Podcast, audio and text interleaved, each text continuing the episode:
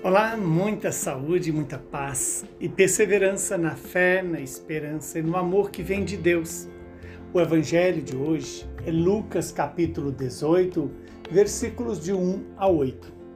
Naquele tempo, Jesus contou aos discípulos uma parábola para mostrar-lhes a necessidade de rezar sempre e nunca desistir, dizendo: Numa cidade havia um juiz que não temia Deus, não respeitava homem algum.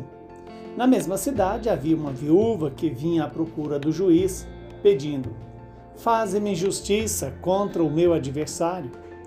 Durante muito tempo o juiz se recusou.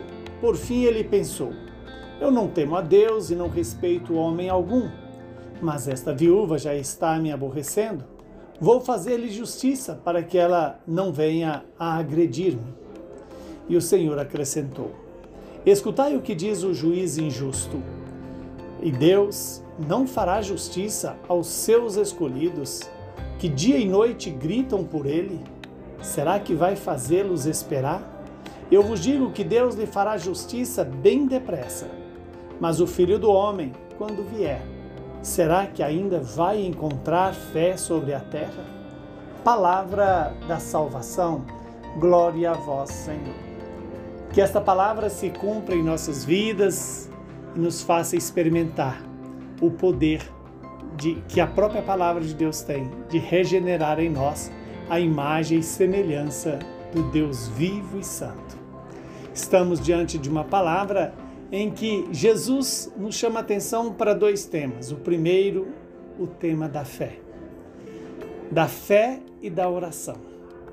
Da oração que é exatamente esse descentralizar o nosso eu da nossa vida para recentralizar a nossa vida em Deus. Colocar Deus no eixo da nossa vida. Deixar que Deus governe a nossa inteligência a nossa vontade. O pressuposto de uma oração verdadeira é o desejo da conversão. É o desejo de mudar de vida, é o desejo de fazer a vontade do Pai. Por isso, Jesus nos ensina o Pai Nosso e no Pai Nosso nós temos todos os pedidos que devemos fazer a Deus cotidianamente. O primeiro pedido é o pedido da fé. Quando proclamamos que Deus é nosso Pai que está nos céus, o Senhor que está acima de todas as realidades. É nele que nós devemos colocar a nossa fé. Quando rezamos Pai Nosso que estais nos céus, santificado seja o vosso nome. Venha a nós o vosso reino, nós pedimos a esperança. Que o reino de Deus se faça verdade na nossa vida. Que o Senhor nos conceda essa graça de deixar que o reino do Senhor, o governo de Deus, governe a nós. Depois, que a vontade de Deus seja feita em nossas vidas como ela é feita no céu. Aí está o pedido do amor, da fé, da esperança e do amor. Por fim, o Senhor nos dá a graça de poder pedir a Ele o pão nosso de cada dia, o pão que alimenta o corpo e que alimenta a alma.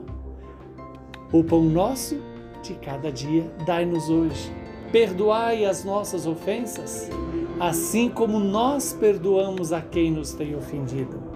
O pedido do perdão é o que nos sustenta no próprio amor de Deus, santificado de Deus em nós. A santificação de Deus está quando nós acolhemos o perdão dele para também distribuir o perdão a Deus. Depois pedimos: livrai-nos do mal e não nos deixeis cair em tentação. Eis o que nós mais precisamos: não cair nas tentações, dentre elas a pior, de querer ser igual a Deus fora de Deus. Que o Deus Todo-Poderoso nos abençoe nos santifique, nos livre de todo o mal e nos conceda a paz. Nesse 29 domingo do tempo comum. Abençoe-nos o Deus, que é Pai, Filho e Espírito Santo.